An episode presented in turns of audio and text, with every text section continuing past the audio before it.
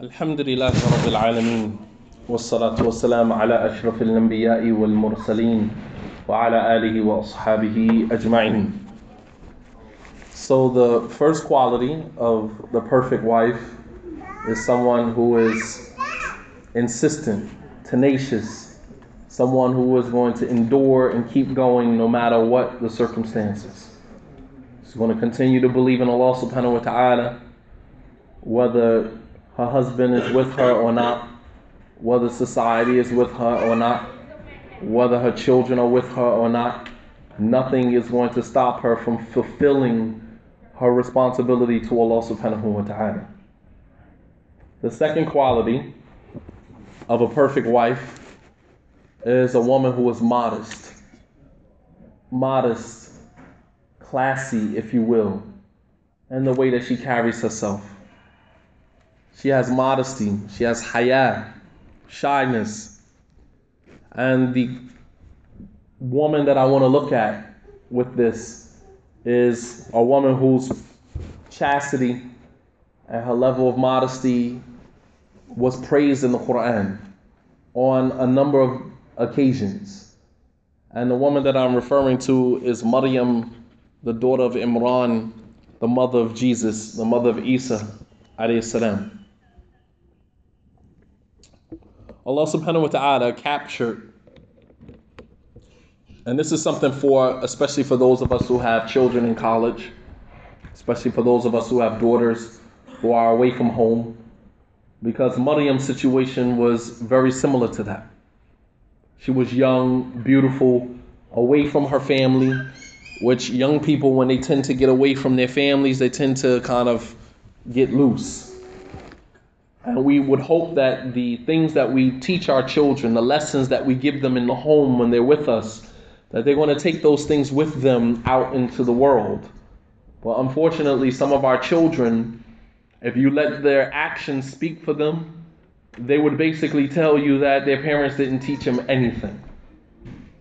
While as parents worked very diligently to give these children, Muslim children, everything that we could have possibly given them to protect them from the things that they were going to be confronted with. And they go out into the world and just, you know, take off everything. And you're saying to yourself, like, like it's almost as we didn't even raise you, like you're a whole different child.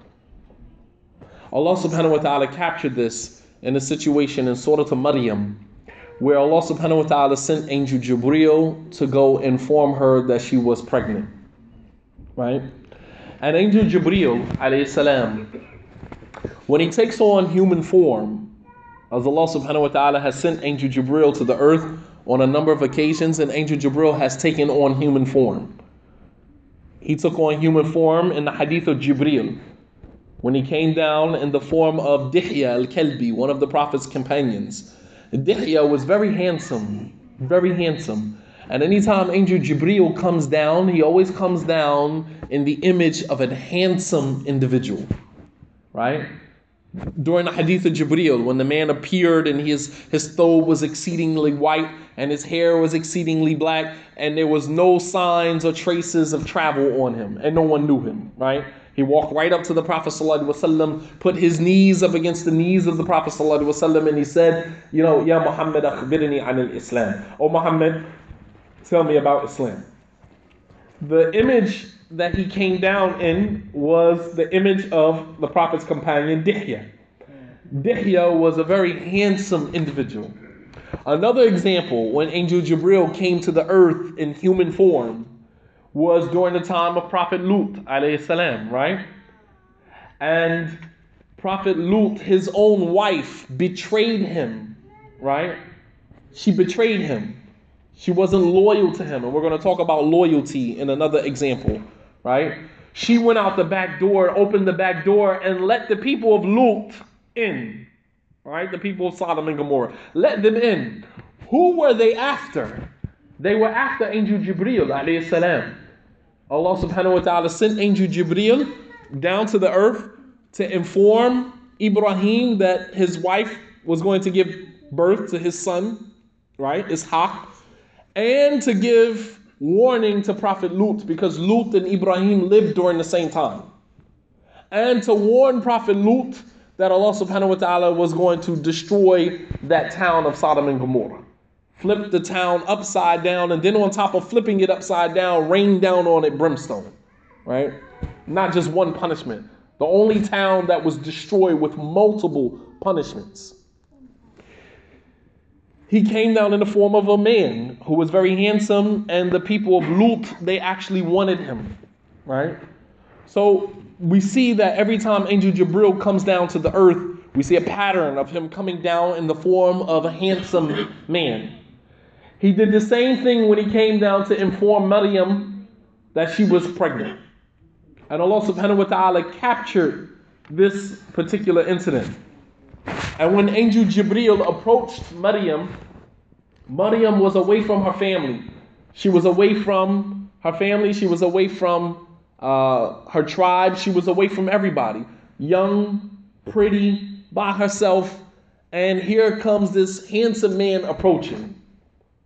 Picture many of our daughters in this situation today at college. We would like to think that they would carry on the traditions that we gave them, right? Like in the situation of Asma, the sister of Aisha anha. She was married to Zubayr, the cousin of the Prophet ﷺ, Zubair ibn Awam. The hadith is in Sahih al-Bukhari.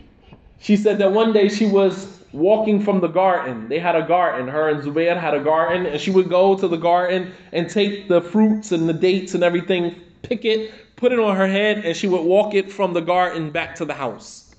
She said on one occasion, the Prophet ﷺ was with some of his companions, and he saw Asma carrying all of this stuff on her head.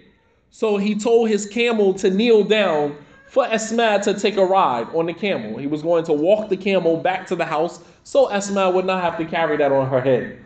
And Asma, she said, for the for the karutu ghayra غيرة الزبير فكان غيرة الزبير فكان أخير الناس she said, and at that moment when he told his camel to sit down for me to ride on it, I remembered the jealousy of my husband.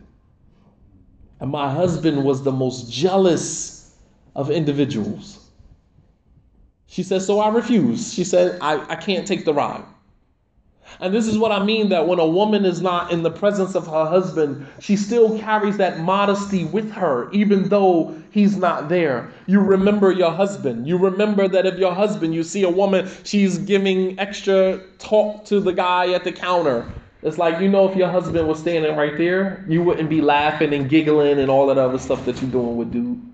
You know you would not be doing that if your husband was standing right there. So why is it any different if he's not there? Why should it be any different? Asma, she said, for the to ghira to Zubayr wa kana akhyar nas. I thought at that very moment when the Prophet told the camel to kneel down for me to get on, at that very moment I thought about the jealousy of my husband. My husband was the most jealous of men. And I refused. She turned the Prophet down. No, I'm okay. And walked away. This is the type of, you know, jealousy. This is the type of modesty that we want our daughters to have. That even though you are not with me, as my daughter, you know that when you're on your college campus or when you're at high school and a guy comes to you and try to talk, you remember the jealousy of your father. You know if your father was standing right there that you wouldn't entertain that. Right? So Maryam, coming from a righteous household, right? As when Maryam came with the, the baby to her family right? What did the people say to her? They asked Maryam, how could you do this?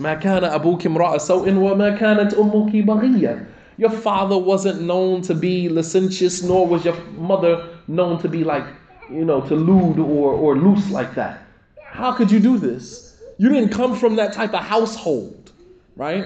So this shows you that, you know, we want our daughters, we want our girls to have and to carry on the same tradition of modesty that we raised them with in the home. So when Jibreel he approached Maryam, as uh, Imam al-Qurtubi mentioned in the tafsir, he said, لما جاءها جبريل على صورة البشر لجأت إلى استعاذ بالرحمن. That when Jibreel approached Maryam by herself, pretty young woman, vulnerable by herself, handsome man approaching her out of nowhere, and what did she do? She sought refuge with Allah subhanahu wa ta'ala. When she saw him coming, approaching, she sought refuge with Allah subhanahu wa ta'ala. She said, Inni a'udhu birrahmani minka in kunta taqiyya. She said, I seek refuge with the most merciful, with Ar-Rahman. And she noticed she didn't say Allah. She said, she didn't say, I seek refuge with Allah. She said, I seek refuge with Ar-Rahman. And I'm going to explain why she used that. Nothing in the Quran is haphazard. Everything in the Quran is put there for a reason. Allah subhanahu wa ta'ala, out of all of the stories that He captured in the Quran, right, He mentions specific things about these stories that is different from the way that these stories are narrated in other books, right? Other religious texts. And that is because the Quran is very specific. Allah subhanahu wa ta'ala is very specific in what He captured in these stories.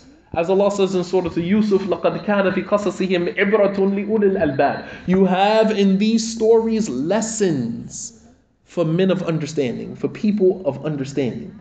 Lessons. Everything in it is a lesson. So when Maryam saw Jibreel approaching, she didn't know it was Jibreel. She thought it was just a man because he was in human form. She said, Inni a'udhu birrahmani minka in kunta taqiyya. I seek refuge with Ar-Rahman from you if in fact you have piety and you're righteous. Right? Because if you're a righteous man, you wouldn't approach a woman like that. Imam al-Qurtubi, he said, فَلَمْ تَقُولْ أَعُوذُ بِاللَّهِ بَلْ اختارت وصف الرحمة وذلك لأنها أحوجت ما تكون ما أحوج ما تكون في تلك اللحظة في تلك اللحظة إلى الرحمة رحمة ربها وأن يرحم ضعفها ويصرف عنها الشر من اقتحم عليها. وتذكيرا للرجل أن يرحمها فلا فلا يمسها بسوء وهي فريدة بعيدة عن أهلها ولأنها تعلم لا شيء. يحصن الإنسان ويصبره عن الإقدام على الحرام إلا التقوى. Imam al-Qurtubi said, notice Maryam didn't say, I seek refuge with Allah. She said, I seek refuge with Ar-Rahman. And she chose the description Ar-Rahman specifically out of all of the other names of Allah subhanahu wa ta'ala. She specifically chose Ar Rahman simply because she in that situation was the most in need of Allah's mercy. She was in need of Allah's mercy at that very moment for him to have mercy upon her due to her weakness, and yarham ba'faha, to have mercy upon her weakness at that very moment, because we all have weak moments, and the shaitan plays on those weak moments. Allah says the shaitan, innahu yarakum huwa wa qabiluhu min haythu la tarawnahu. That shaitan and his army, they sit and they watch you from a place where you can't see them. They watch you. They know when you're vulnerable. They know when you're weak. Shaitan watches you. He sees the pattern. He knows what type of women you like. He knows what type of men you like. He sends them right to you. Sends them right to you. He knows what you're weak to. He knows what you're weak to. So she asked Allah subhanahu wa ta'ala, called on him by Ar-Rahman because she was in most need of his mercy at that very moment to have mercy upon her due to her weakness and to turn away the evil of this individual, the potential evil of this individual away from her. And she mentioned Ar Rahman as a reminder to the man that was approaching her to have mercy on her. I seek refuge with Ar Rahman from you. And she mentioned Ar Rahman in hopes that that would resonate with the man so that he would be merciful to her and not approach her or not, you know, approach her in that manner. And this another example of this was found in the hadith of the three men that were trapped in the cave, right? The second individual, he said, I had a cousin that I desired her like any man would desire a woman, right? And I wanted her to myself, meaning I wanted to commit zina with her. He says, So I made a deal with her that I would give her a certain amount of dinars, gold coins, على أن تخلي بيني وبين نفسها that she would let me have my way with her. فأبت. So she refused. No, I'm not going to do it. Then he said, فألمتها الزمان. He said, but as time went on, she fell on hard times. Going back to my initial point that I made earlier, that poverty will make a person do something that they wouldn't normally do in a normal circumstance. Poverty will drive a person to go do something that they wouldn't normally do if they weren't poor. Which is why Umar radiallahu anhu, he said, لو كان فقر رجل لقتلته. That if poverty was a man, I would kill him. Because it, it makes people do things that they wouldn't normally do.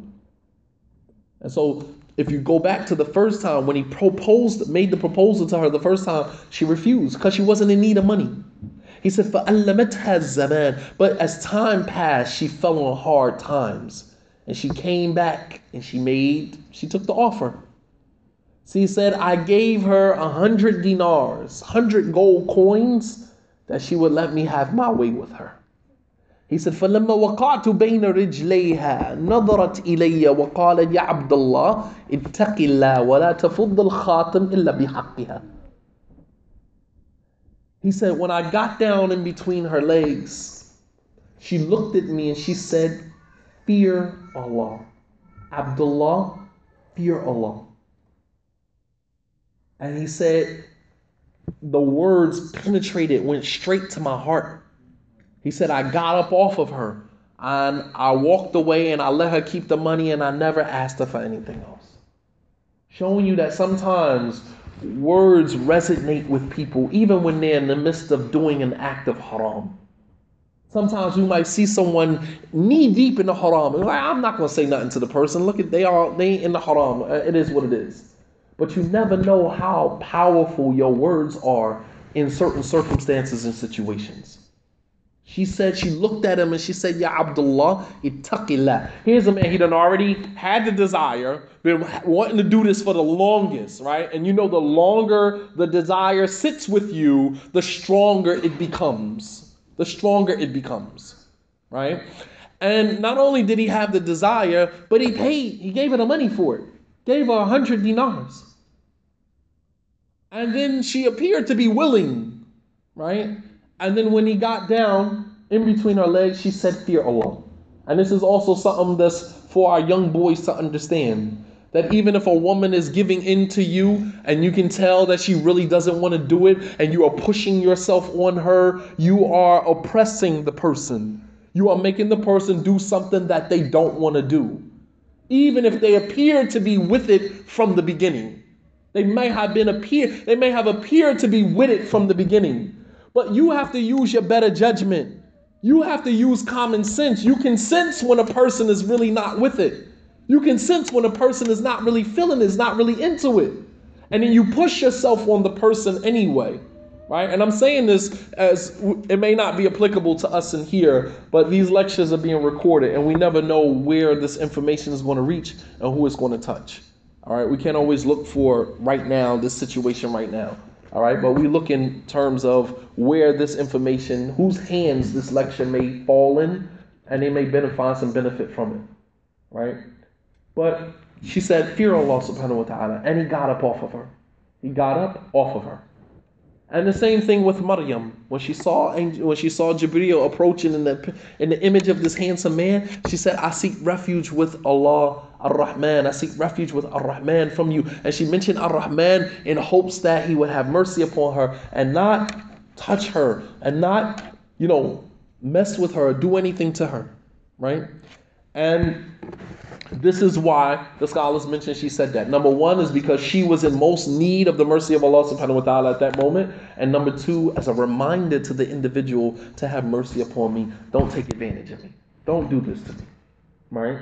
And this is also something that, you know, women can use in the household. When you see your husband getting angry, when you see your husband, you know, you know, fire is lit you know, mention the name of Allah subhanahu wa ta'ala in, in hopes that, you know, you can chase away the shaitan, you can, you know, quell his anger.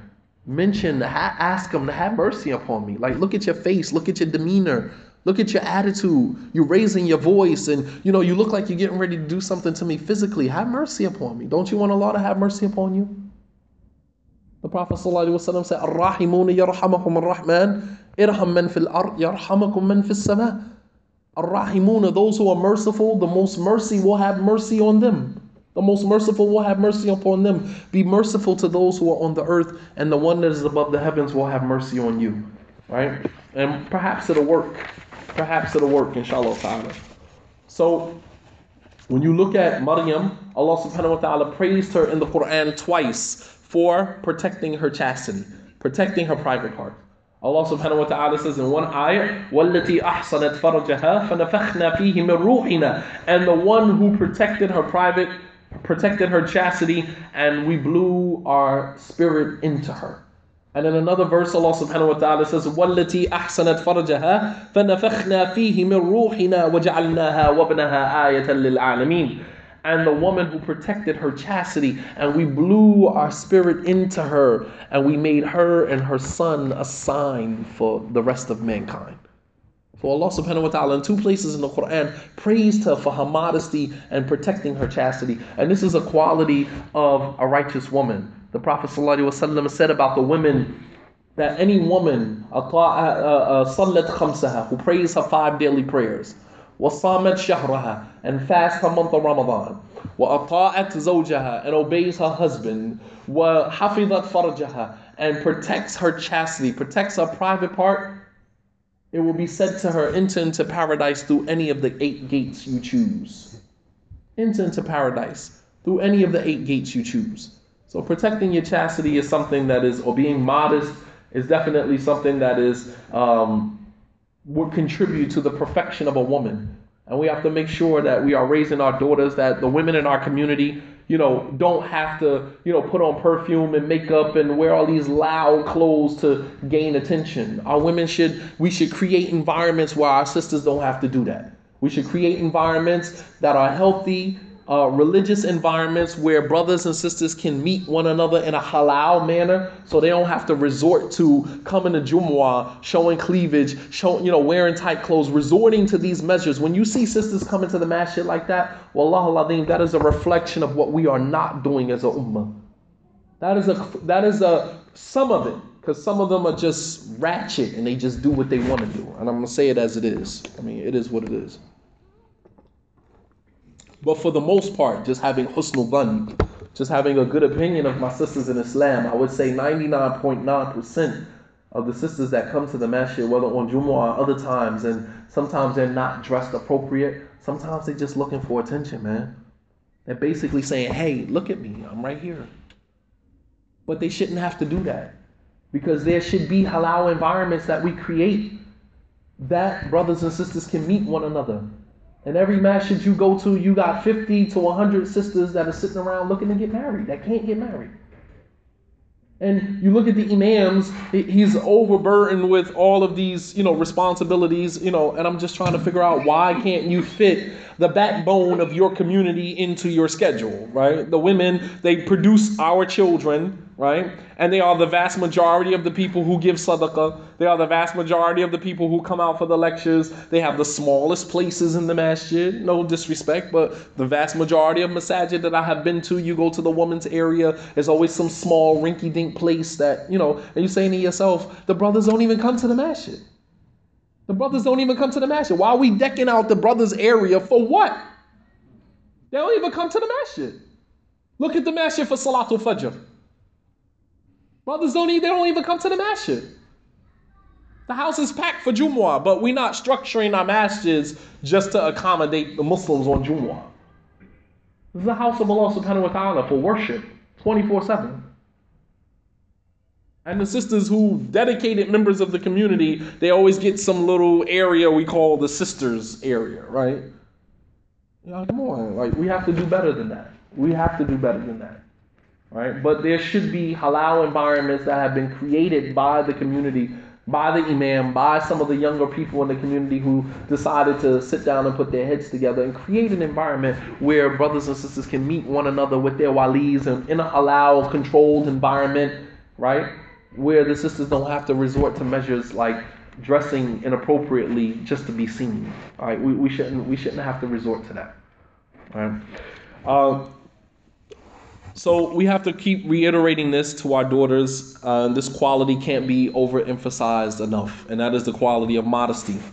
Right. Uh, number three, uh, from the qualities of the perfect wife, the qualities of the perfect wife. Number three is um, the woman who is loyal. Every man is looking for a woman who's loyal. that loyalty is there, that dedication to you and to your mission is there. Does that mean that the woman forgets about herself? No. Because then you have in some situations where the woman has given up on any ambitions that she has ever had in her life and totally concentrated on the man. And then when the man ends up divorcing her, her whole life is in shambles, is, sh- is shattered because she dedicated all of her life to her husband. No, you should be, you are not an extension of your husband, right? You have your own life to live, even if you're married. You still have your life. You still have your ambition, whether it's going to school, whether it's, you know, whatever work or whatever employment, whatever the case may be, starting your own business, you should have that, you know, that freedom to do that. Right? And unfortunately, sometimes as, as Muslim men, uh, we become very insecure and very overbearing. And, you know, our woman's life has to become about our life. And they don't even have a life of their own anymore. And that's not fair. That's not fair. Her life should not go on pause because she got married. Right? So men are looking for women who are loyal, and there's no loyalty that I can think of that is comparable to the loyalty of Khadija radiallahu anha bintu Khuwaylid. Uh, the loyalty that she had to the Prophet wasallam. Without going into all of the details of Khadija's life with the Prophet wasallam, and he returned that loyalty to her. Khadija, when she saw that the Prophet ﷺ was making money for her, as he used to work for her, she was a businesswoman, and every man in Quraysh wanted to marry her. Every man in, in, in Quraysh wanted to marry her. And the Prophet ﷺ was honest with her money. He used to take her money from Mecca to the area of Syria and make money and then bring the money back and sometimes double it. And she started noticing certain qualities about him which you know goes back to the perfect husband. There are certain qualities that women are looking for. So what did Khadija see in the Prophet ﷺ that made her want to propose to him? What did she see in him? I'm asking. Sisters, what do you think? What I mean, uh, how do you guys answer the questions here? I don't want to break protocol. They can um, they can ask the questions. No problem. Okay. What what did Khadija see in the Prophet ﷺ, other than the fact that he was honest with her money? Aside from that, what does she see in him that made her want to marry him?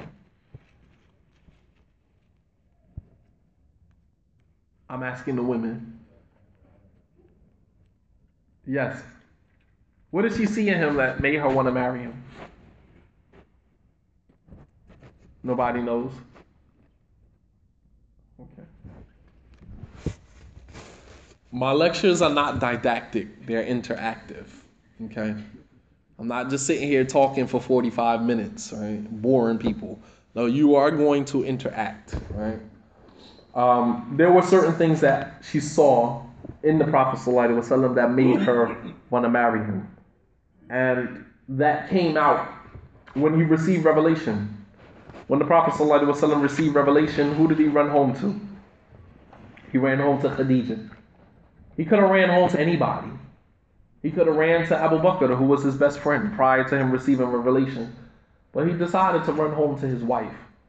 And sisters, this is, you know, for you to be, you know, you know, conscious of this. That most of the time when you have that good rapport with your husband, you are the first person he is going to bring something to.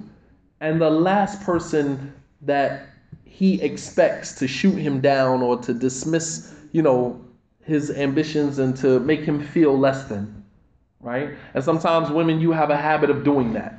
Oh, you thinking about doing that? Why would you do that? That's you know, instead of being encouraging. Even if you believe it's just an absurd idea, but you still want to be encouraging, you don't want to shoot him down. You have to understand the type of influence that you have on your man. When you understand that, because some of you, especially younger women, you don't really get it yet you don't really understand the type of impact and the type of influence you have over your man, right? Fir'aun, he was killing the boys of Bani Israel, right? And he was letting the women live. Why did he let Musa live? When he saw baby Musa, right, floating in the Nile River, why, why did they decide to let him live? Why didn't he kill him?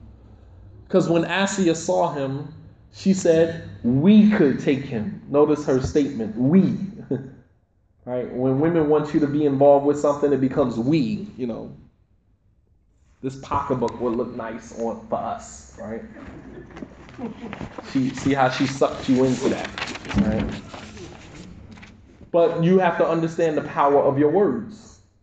Asiya was the main reason that Musa survived because she encouraged Fir'aun to let him live and not just let him live, but let's bring him home and raise him in my house. Here's Fir'aun killing all of the male children of Beni Israel and then decides to let this one boy live, not just live, but raise him in his house. And that was all because of the influence of a woman. Make no mistake about that. Women, your words are powerful. If you just only understood that, start using your tongue to build your husband up instead of using your tongue to tear him down. Right? Use your tongue for positive as opposed to using it for negative. Right? So when the Prophet ﷺ received revelation, he ran home to Khadijah and he said, Cover me, cover me, scared, frightened. He saw Angel Jibril in his original form. I don't think any one of us would be able to handle seeing something like that. He said when he looked up into the horizon, he couldn't even see any clouds. He just saw angel. Every he took up the whole space in the sky.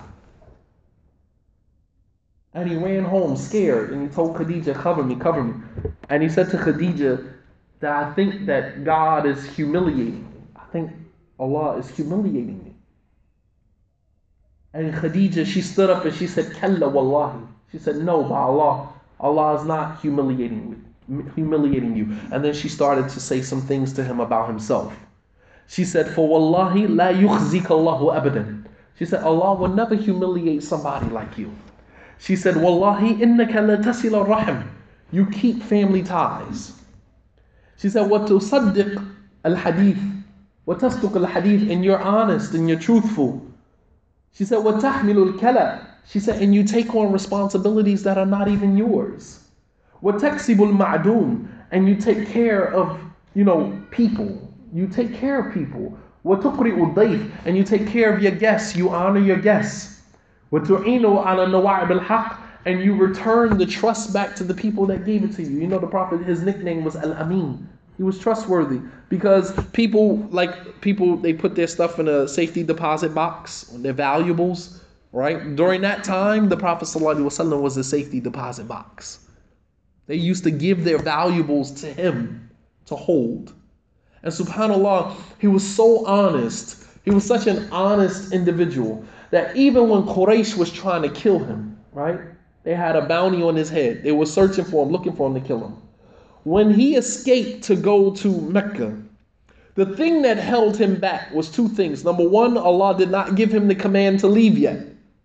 Didn't give him the command to leave from Mecca to go to Medina.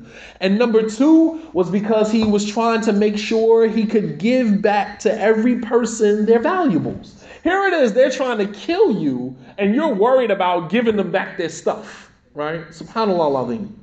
In a normal instance, we would be like, well, since you're trying to kill me, it's fair game. That's mine now. I'm going to use that to, you know, escape. But he said, no, you're trying to kill me, but I'm going to still make sure I give you your stuff back. Right? So he left Ali radiallahu at the house with the stuff, and him and Abu Bakr, they fled. But he left Ali there because he knew they wouldn't do anything to Ali. That was Abu Talib's son. They wasn't going to do nothing to him.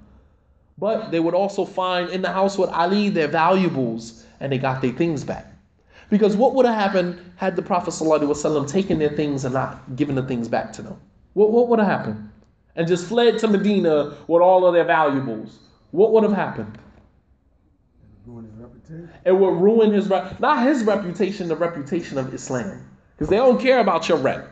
They're going to use your rep to destroy the reputation of your religion. Which is why every time something happens now and a Muslim is involved, the first thing they highlight is the fact that he's Muslim.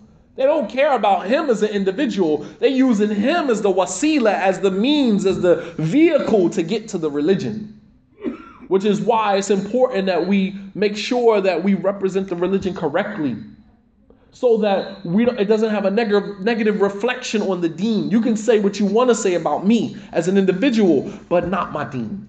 Because when you criticize the religion, it has an impact on the world. As opposed to when you criticize me, it only has an impact on me and my immediate family, my immediate circle. Not a big deal. Which is why when Umar anhu was stabbed, Umar came out to lead Salatul Fajr. And a man by the name of Abu Lu'lu'ah, he had a double-edged dagger. And he walked up to Umar while he was leading Salatul Fajr, and he just began to shank, stab Umar. Stabbed him 11 times. And the one that hit him in his stomach and his navel is the one that killed him. When Umar passed out, when he regained consciousness, he told Abdullah bin Abbas, Go find out who was the one that was responsible for stabbing me. Go find out who it was. When the Sahaba caught him, they eventually they killed him. When Abdullah ibn Abbas came back and he told Umar, he said it was Fayruz and Majusi. Fayruz was an idol worshiper who they used to let stay in Medina because he was a blacksmith. He used to make weapons, so they benefited from him and he used to pay jizya for living in Medina. But they benefited from his, you know, from his work. So when Abdullah ibn Abbas came back and told Umar that it was the fire worshiper that stabbed you, Umar said, Alhamdulillah, الذي لم يجعل موتي على يد رجل يدعي الإسلام. He said, All praises due to Allah who did not make my death at the hands of a man who claims to be a Muslim. Think about that. All praises for Allah who did not make my death at the hands of a man who claims to be a Muslim. Just think if it was a Muslim who killed Umar, the, the, the, the negative impact that would have had on the outside world. Who wants to accept a religion when you guys are killing your leaders because you don't like them? Right? Who wants to be a part of a deen when that's, that's what goes on? Which is why when the hypocrite stood up and he told the Prophet, ﷺ, Fear Allah, Muhammad, and be fair, Umar stood up and said, O Messenger of Allah, let me cut his head off. The Prophet ﷺ said, No. He said, Because I, I fear people will say what? Muhammad kills his companions. Who want to be a part of a deen when the leader kills his companions? Who wants to be a part of a religion where that's what's, that, that's what's going on? Right? So they were always conscious about the way that the deen was represented. While today we can care less. We do us, and then when people say, well, you're a Muslim, you're not supposed to be doing that, it's like, you know, well, you're Christian, you shouldn't be doing that. But that's besides the point. You are Muslim and you shouldn't be doing that.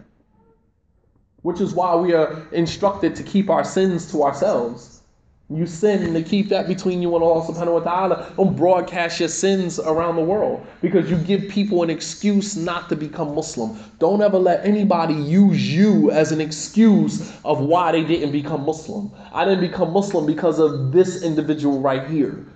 He's a terrible Muslim, and if that's what you guys are teaching in your mosques, in your masjids, I don't want nothing to do with it. Period. And this is this is something that you know we have to be cautious of. But Khadija, she began to mention these things about the Prophet ﷺ that you're honest, you you take on responsibilities that are not yours, you give people back the trust, the amana that they gave to you, you you you keep family ties. She start mentioning all of these qualities. She's using her tongue to build him up. Because after that, she took him to her uncle Waraka, who told him, I wish I could live to see the day when your people turn on you, which is a whole nother issue. He said, My people going to turn on me? He said, Nobody comes with what you're coming with except that his people turn on him. Right? So make no mistake about it that when a person is bringing a message that is of substance, right, and you see people talking about them and backbiting them and slandering them or whatever, the person doing something right. Right? Because if you find yourself on the side of the majority, it's time to reevaluate, reevaluate yourself. You should never be on the side of the majority. But some of us don't know how to deal with conflict and know how to stand on our own two feet by ourselves, so we got to be with the majority. But if you find yourself with the majority, it's time to reevaluate yourself, man. But the point that I'm making is that Khadija, she used her tongue to build him back up. When he came home and said, Cover me, cover me, I'm scared, I saw Jibril, I saw this figure in the sky. At that very moment, that was her loyalty. Because she could have said, like many other people, you're crazy. You're Majnun. Right? When he went from Mecca to Jerusalem and back in one night, many of the companions began to apostate from Islam because they couldn't fathom that you can go from Mecca to Jerusalem and back in one night and it takes you 14 days on the fastest riding animal to get from Mecca to Jerusalem just one way. You telling us you went there and came back in one night? And some of us say we wish we lived during the time of the Prophet. Don't ever wish that. Because you might have been a hypocrite during the time of the Prophet. Can you imagine someone telling you, I walked from here to California and back? I went from I went to California this morning in my in my car and I came back, you know, before Dhuhr. You, you would be ready to put him in a mental hospital. You crazy? But that was a test of their faith. And even when they came to Abu Bakr, the people started apostate from Islam. And they figured that if we go to Abu Bakr and we get Abu Bakr to disbelieve, then we'll get everybody else because Abu Bakr was influential. So they went to Abu Bakr and they said, sahibu. Did you hear what your companion said? Abu Bakr didn't even want to hear anymore. He said, In qalahu faqad sadaq. If he said it, it's the truth. I don't care what he said.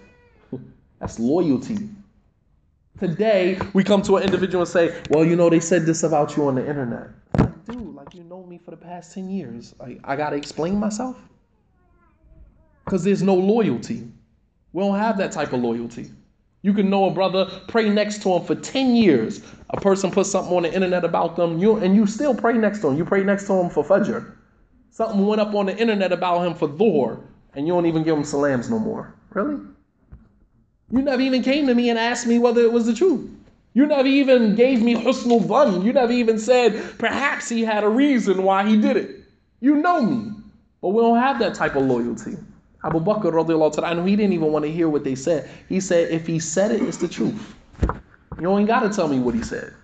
They came to him just like, oh, did you hear what your man said? I heard this lecture last night. He said X, Y, Z, and you you sucking right in. Word, he said that? That's what stuff for the law, man. Yeah, I think the brother really is straight. MashaAllah, tabarakallah. Really? Abu Bakr anhu, they said, Did you hear what your companion said? He said, If he said it, it's the truth. I don't care what he said. That's loyalty.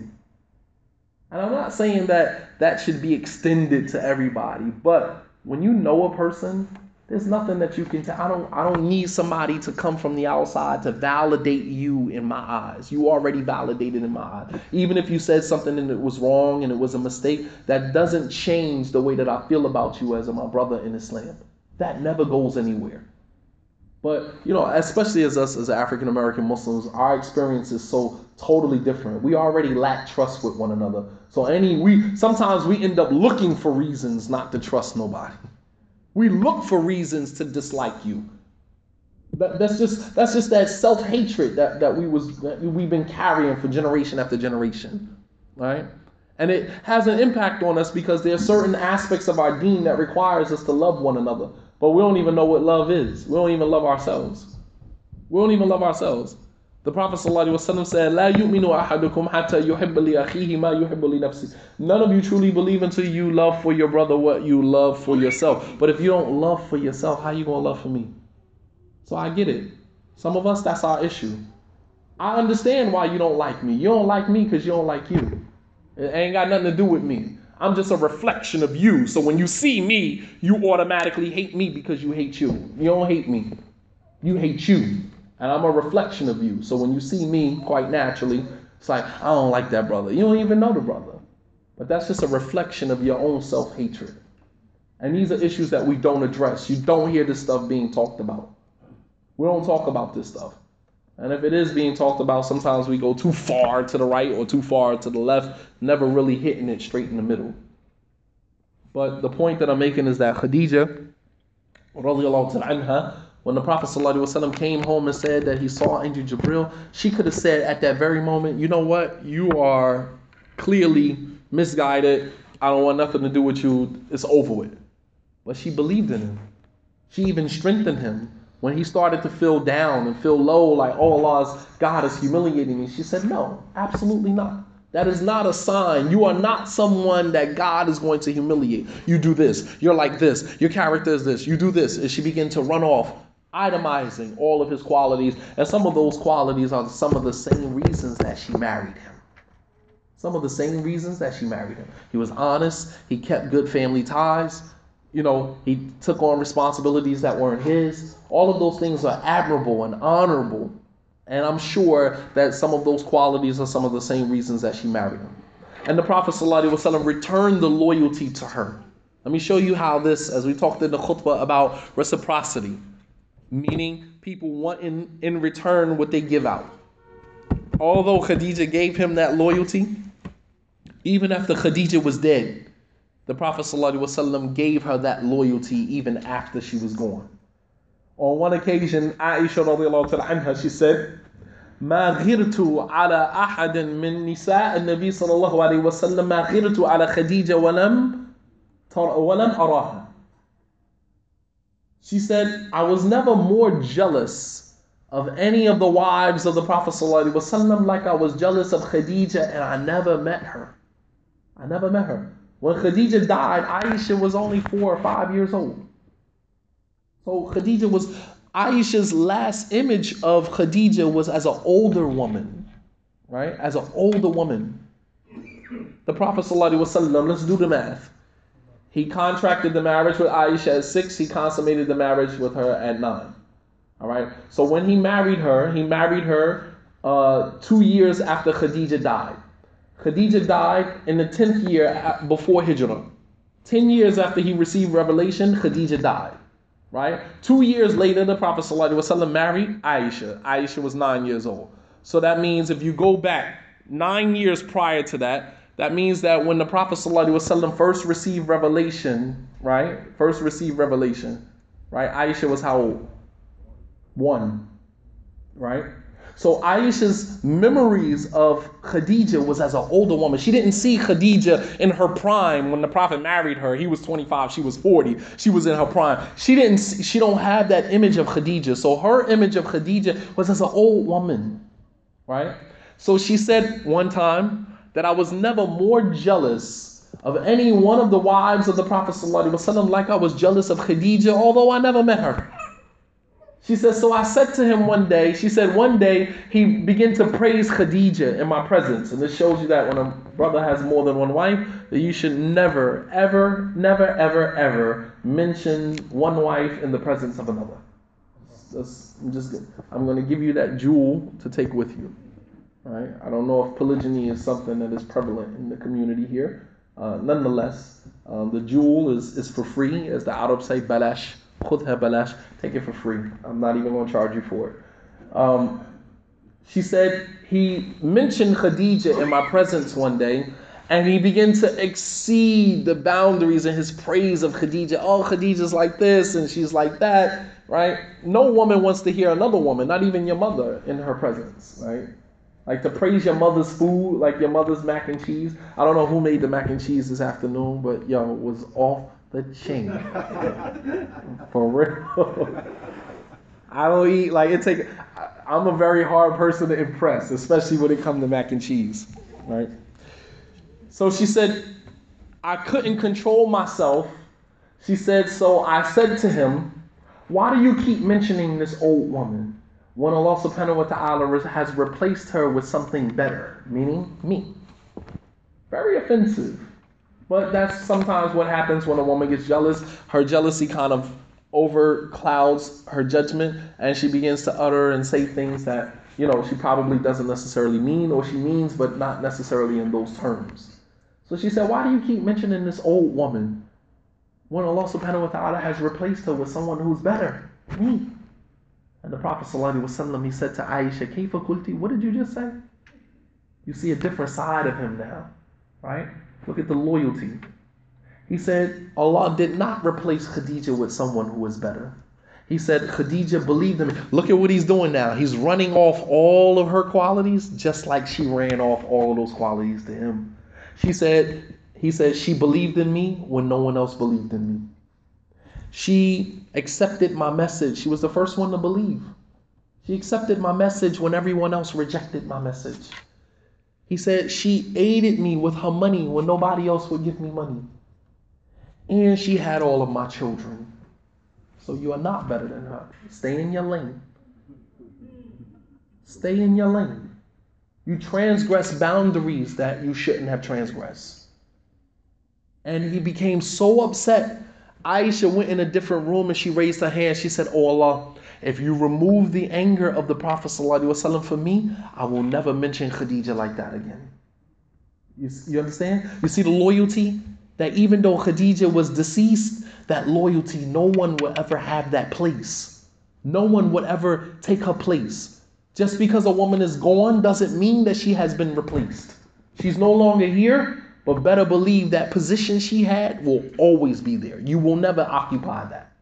And he had to make that clear to her. And the comment was very, you know, uh, you know, it affected Aisha because Aisha didn't have any of his children. All of the time that she was married to him, she never had any of his. She never had any of his children. So for him to say to her, she had all of my children basically and you didn't, you know what I mean? Like that hurts. But you have to understand that we're human beings and when you hurt somebody, you got to expect that some of that might come back to you. You know, but Aisha, as it should be in every marriage, there should be boundaries in every marriage. Things that we just don't say to one another. We don't hit below the belt. And I'll give you an example of a boundary. Your spouse, and since the lecture is dedicated to the sisters, I'm going to use your husband as an example.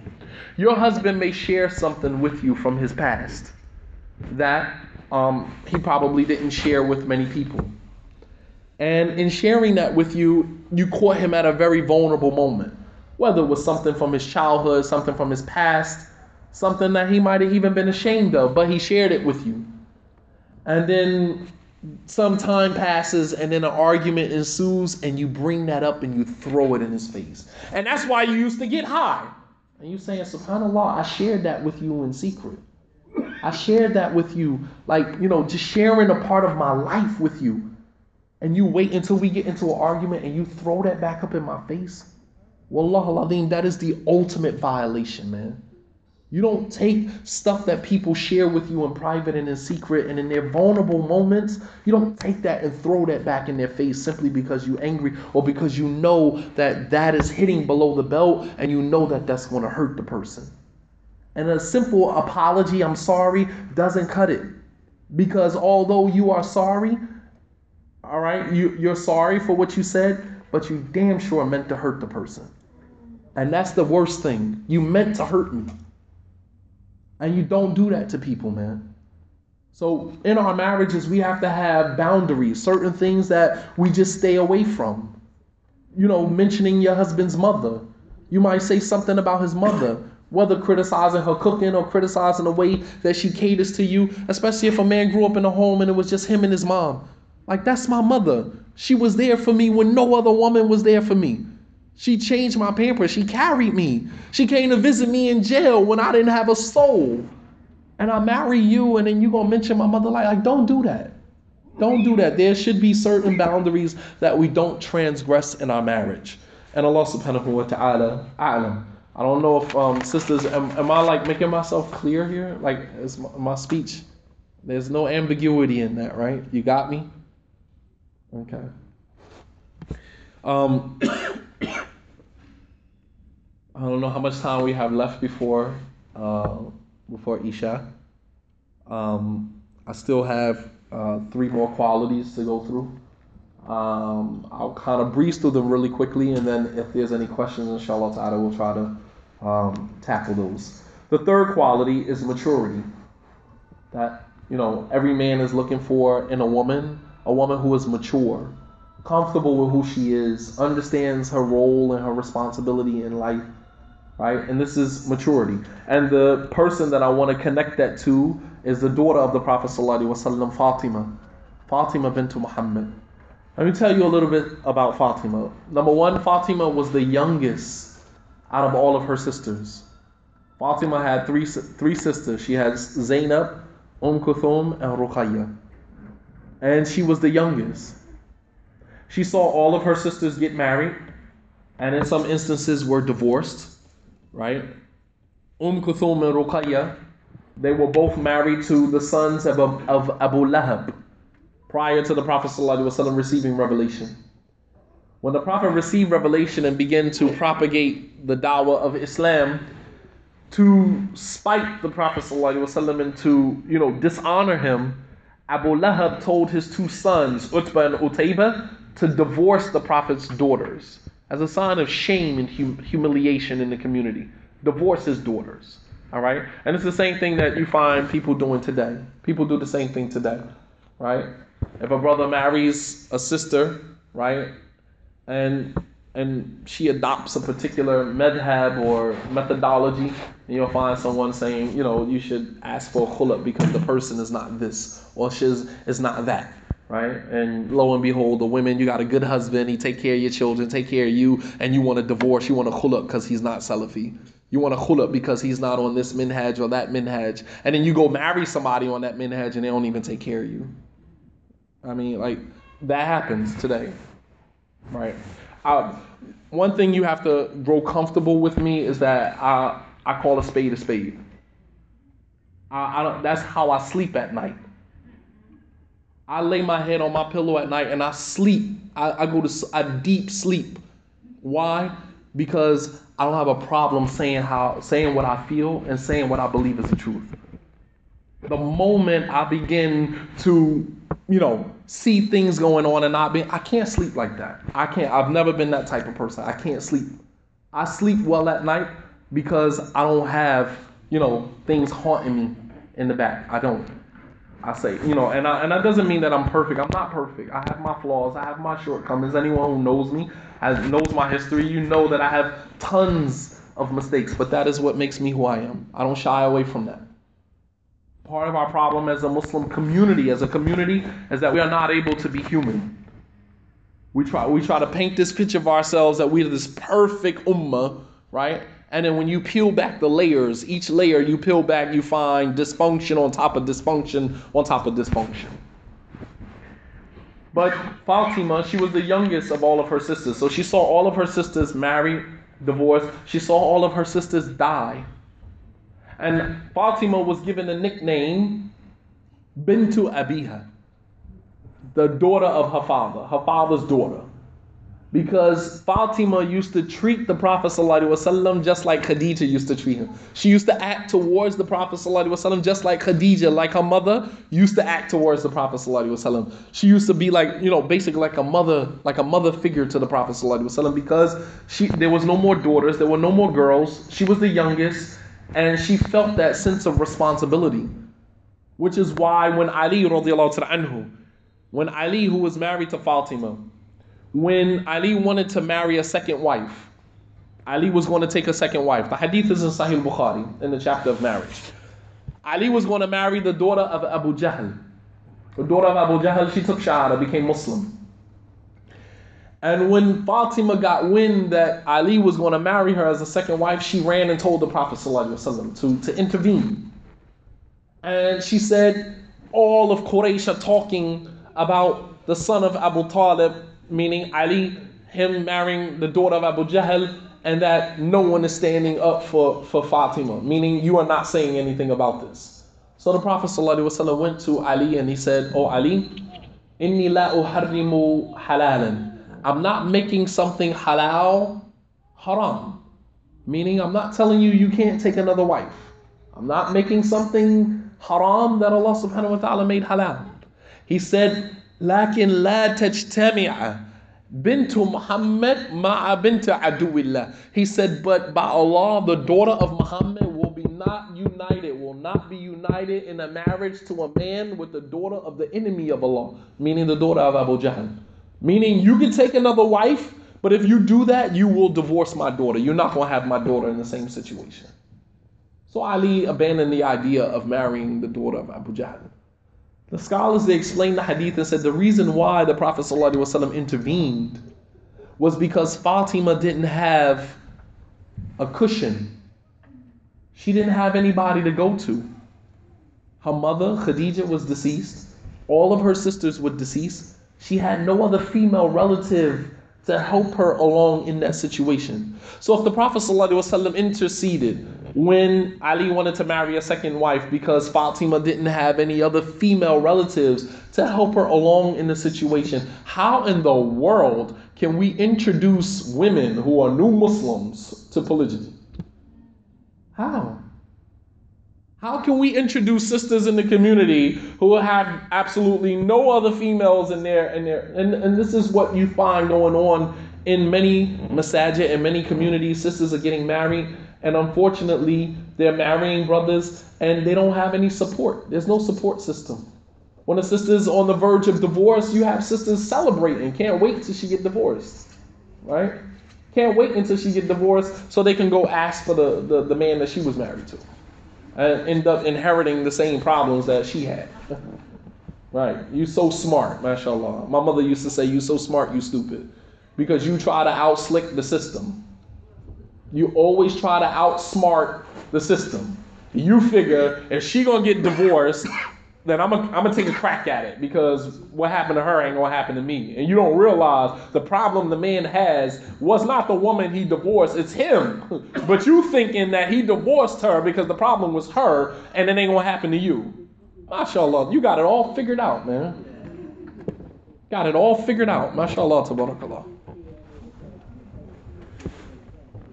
So, uh, Fatima she was very overprotective of the Prophet ﷺ, and she had a sense of maturity with her because she was the youngest in a situation where she had no more siblings.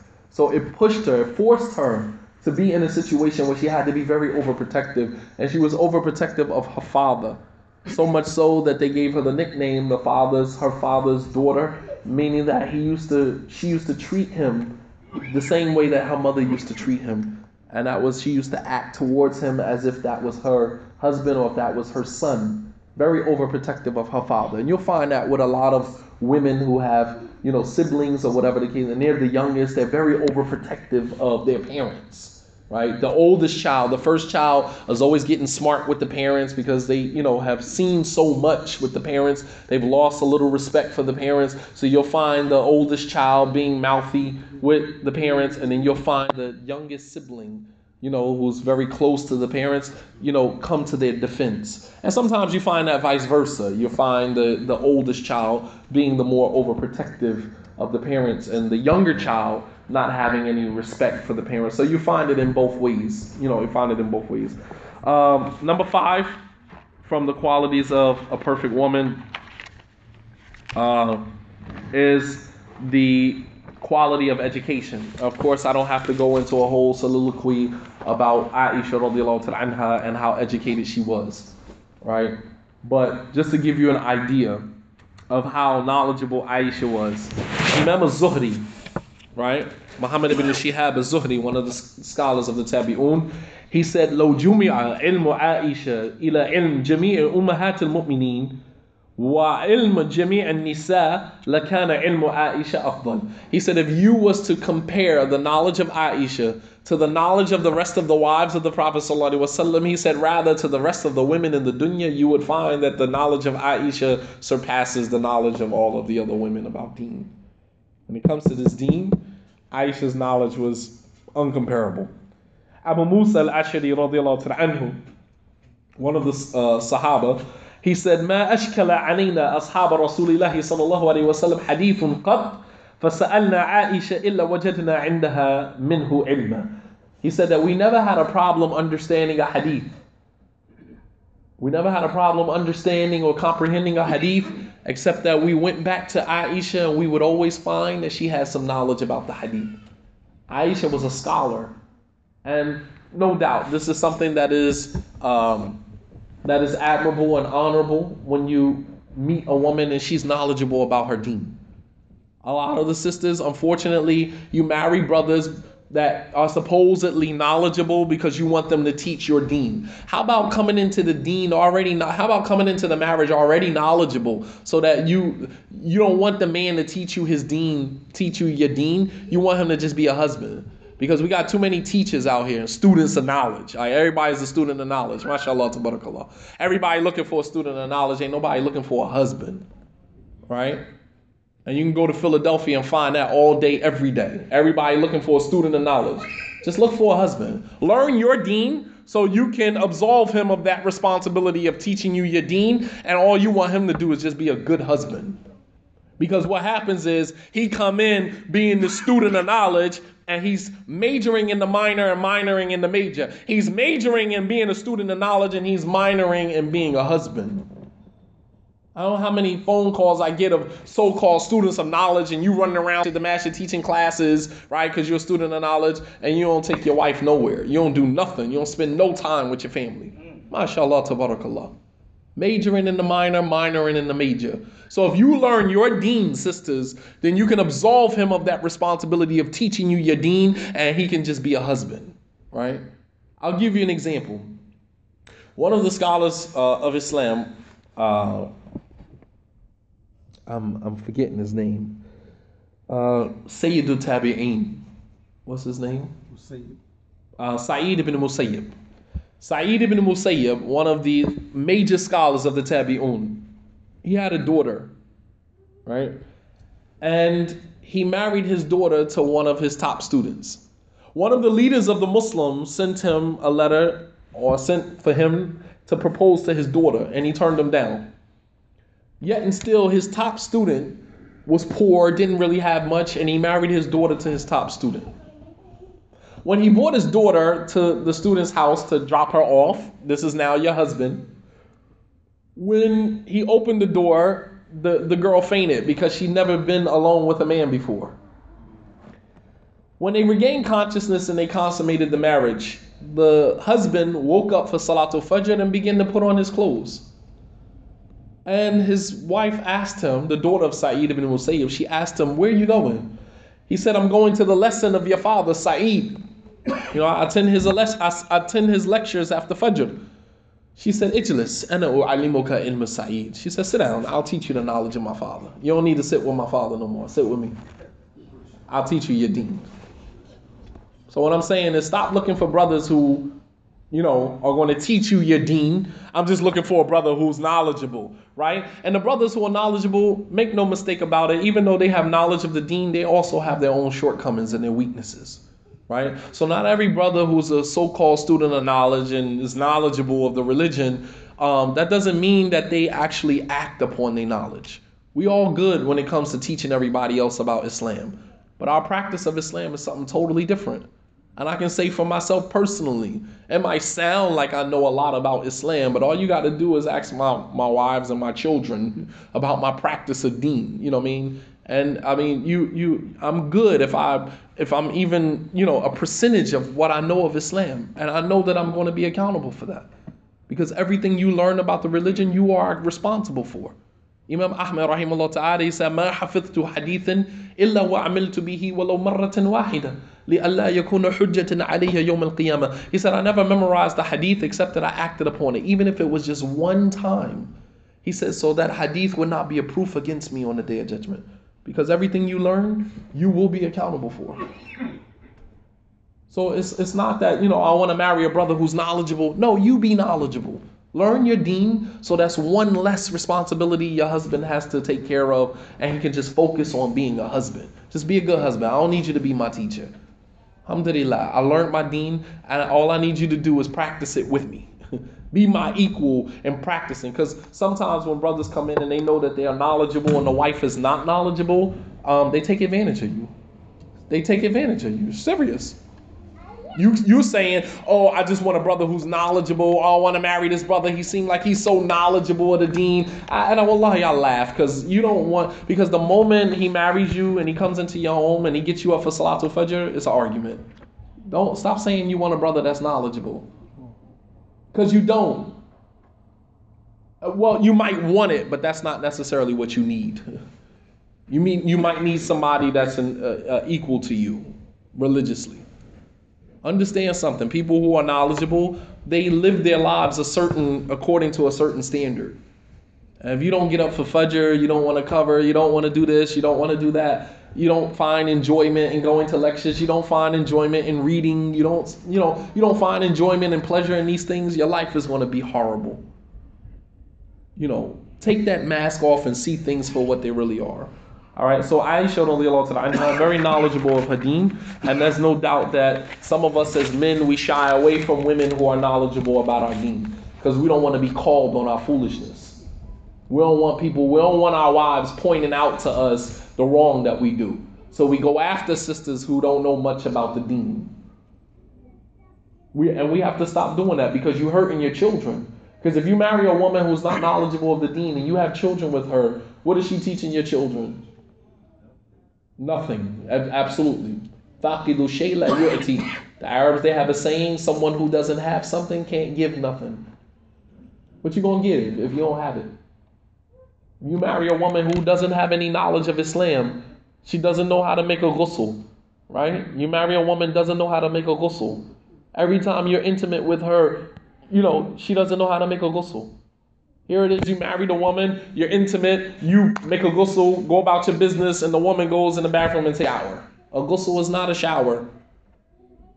And you might have been married to her for years until maybe you decided to take a shower with her one day and you see her make a ghusl and you're saying, What is that? Saying, Oh, I'm making a ghusl. It's like, That's not a ghusl, that's a shower. How long have you been making a ghusl like this? Since we've been married? You're saying to yourself, SubhanAllah. Been married to the woman for five years and she hasn't made a proper wudu or proper ghusl since you've been married to her. What is she going to teach your children? You've been married to the woman for five years, 10 years, 15 years. You've never heard her recite Al Fatiha.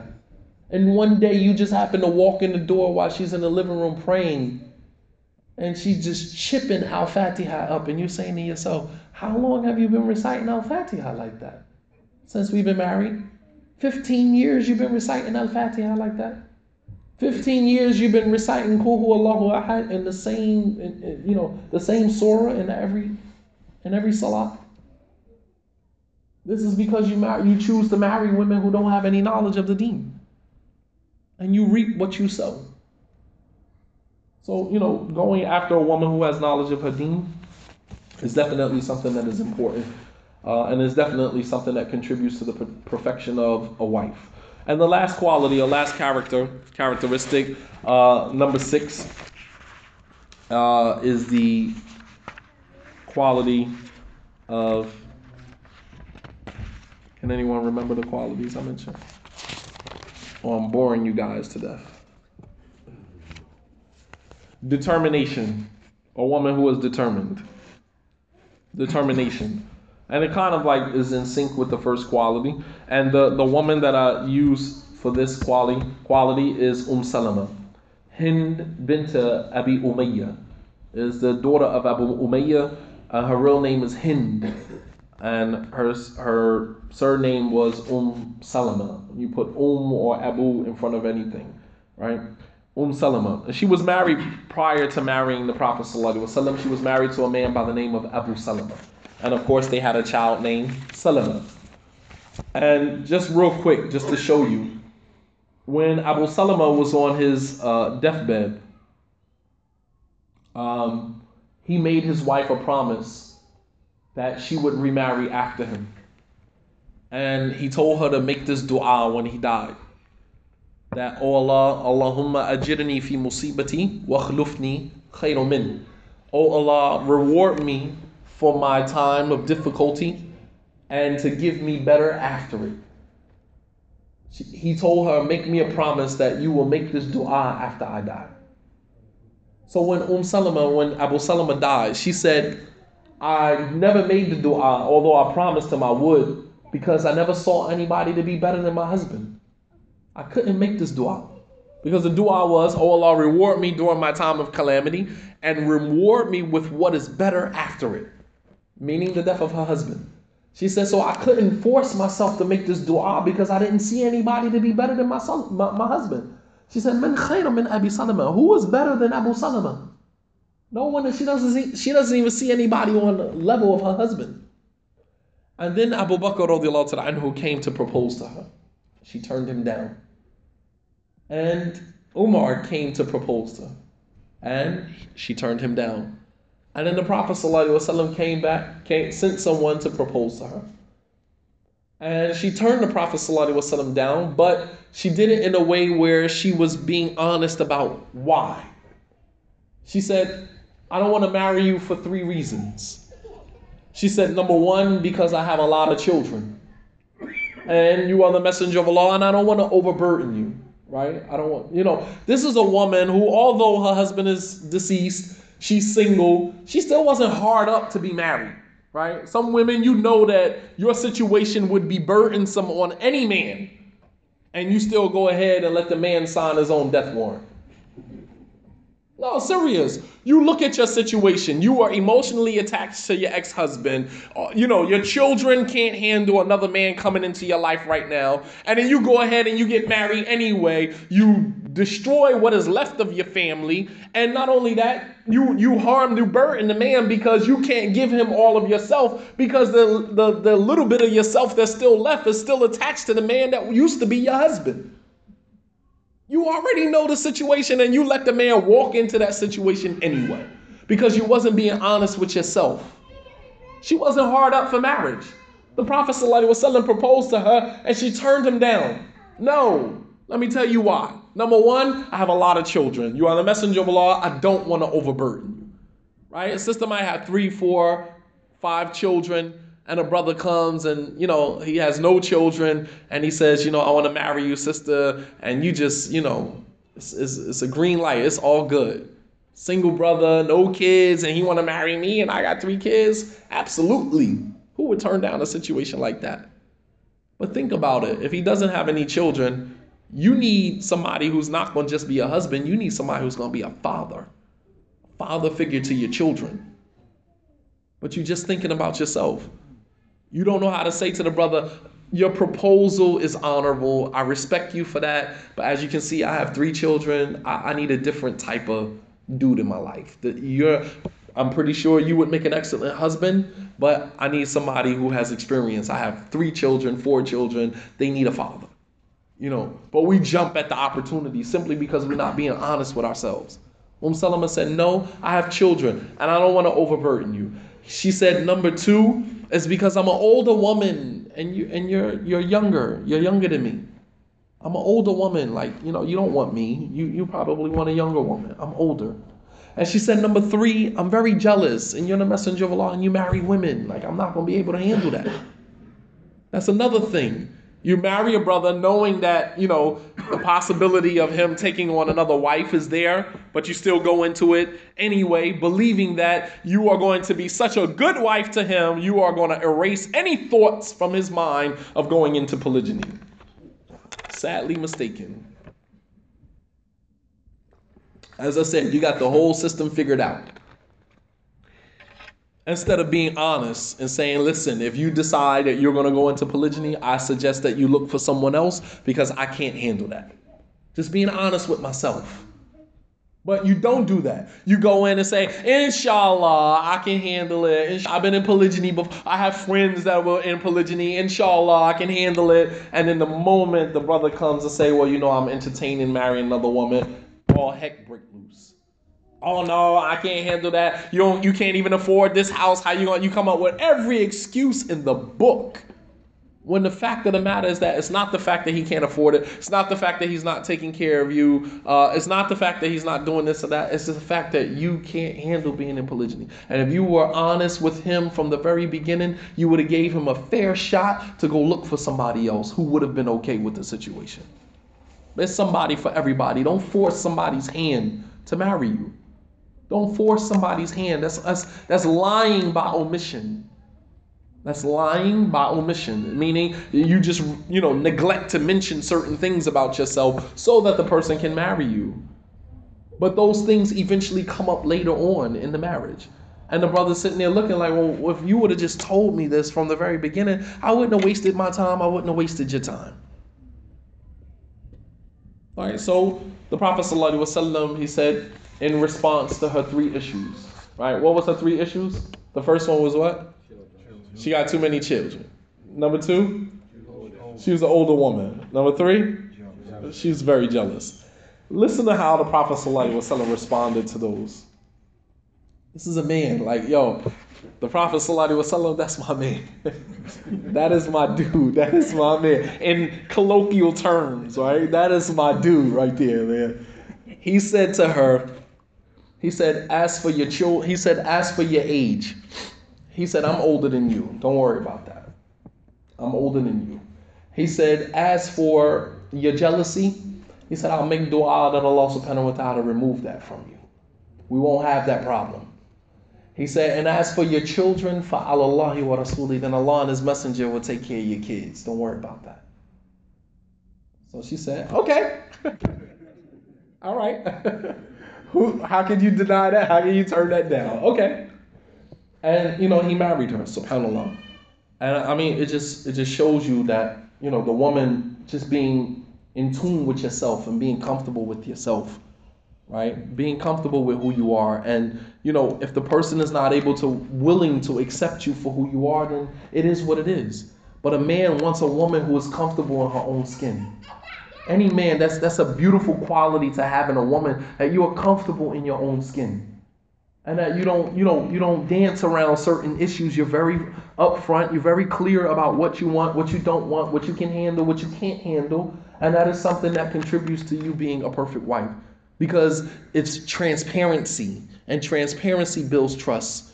When a person can see straight through you, they know who you are. That you know, and it and you help to avoid unrealistic expectation. The mother of frustration is expectation. Make no mistake about that. The mother of all frustration is expectation. You were expecting that this was going to happen, and when it didn't happen, then that's when you became frustrated. But you can eliminate all of that when you are comfortable with who you are and you lay that on the table and you let the person make their own decisions. What Um Salama did was she let her, she put her whole hand on the table. I can handle this, I can't handle this, and then let him make a decision whether or not he's going to entertain that. But don't come in with all of this baggage and then hide all of that in the closet and get married. We paint this picture that we're all, we're all perfect, inshallah, and you should see some of the brothers and sisters in the sit down. You would get a, an Academy Award for the best actress. Inshallah, brother, mashallah, brother. I, I've never heard mashallah and inshallah said so many times in one sitting. Then when you get married, that mask comes off, the bag is out of the closet, and the real you is put on the table after the person committed to marrying you. And that's not fair. That's not fair to anyone. Not fair to anyone. And Allah subhanahu wa ta'ala knows best. So this is what I wanted to present, bi'idhnillahi ta'ala. Uh, you know, more so for reflection. For us to look at these qualities and to reflect on these qualities uh, as it relates to ourselves and where we fit in. Do we possess them? Do we not possess them? And how do we acquire them? How do we acquire them? And Allah subhanahu wa ta'ala a'lam wa sallallahu ala nabiyyina Muhammad wa ala alihi wa sahbihi wa sallama tasliman kathira wa akhiru da'wana an alhamdulillahi rabbil alameen. I don't know if there were any questions or comments about what was presented. I'm comfortable not a- answering any questions, so don't think of any questions. If you don't have none, alhamdulillah. We can pray Isha and keep it moving. You know, I, I don't, I don't, I'm not hard pressed for questions, right?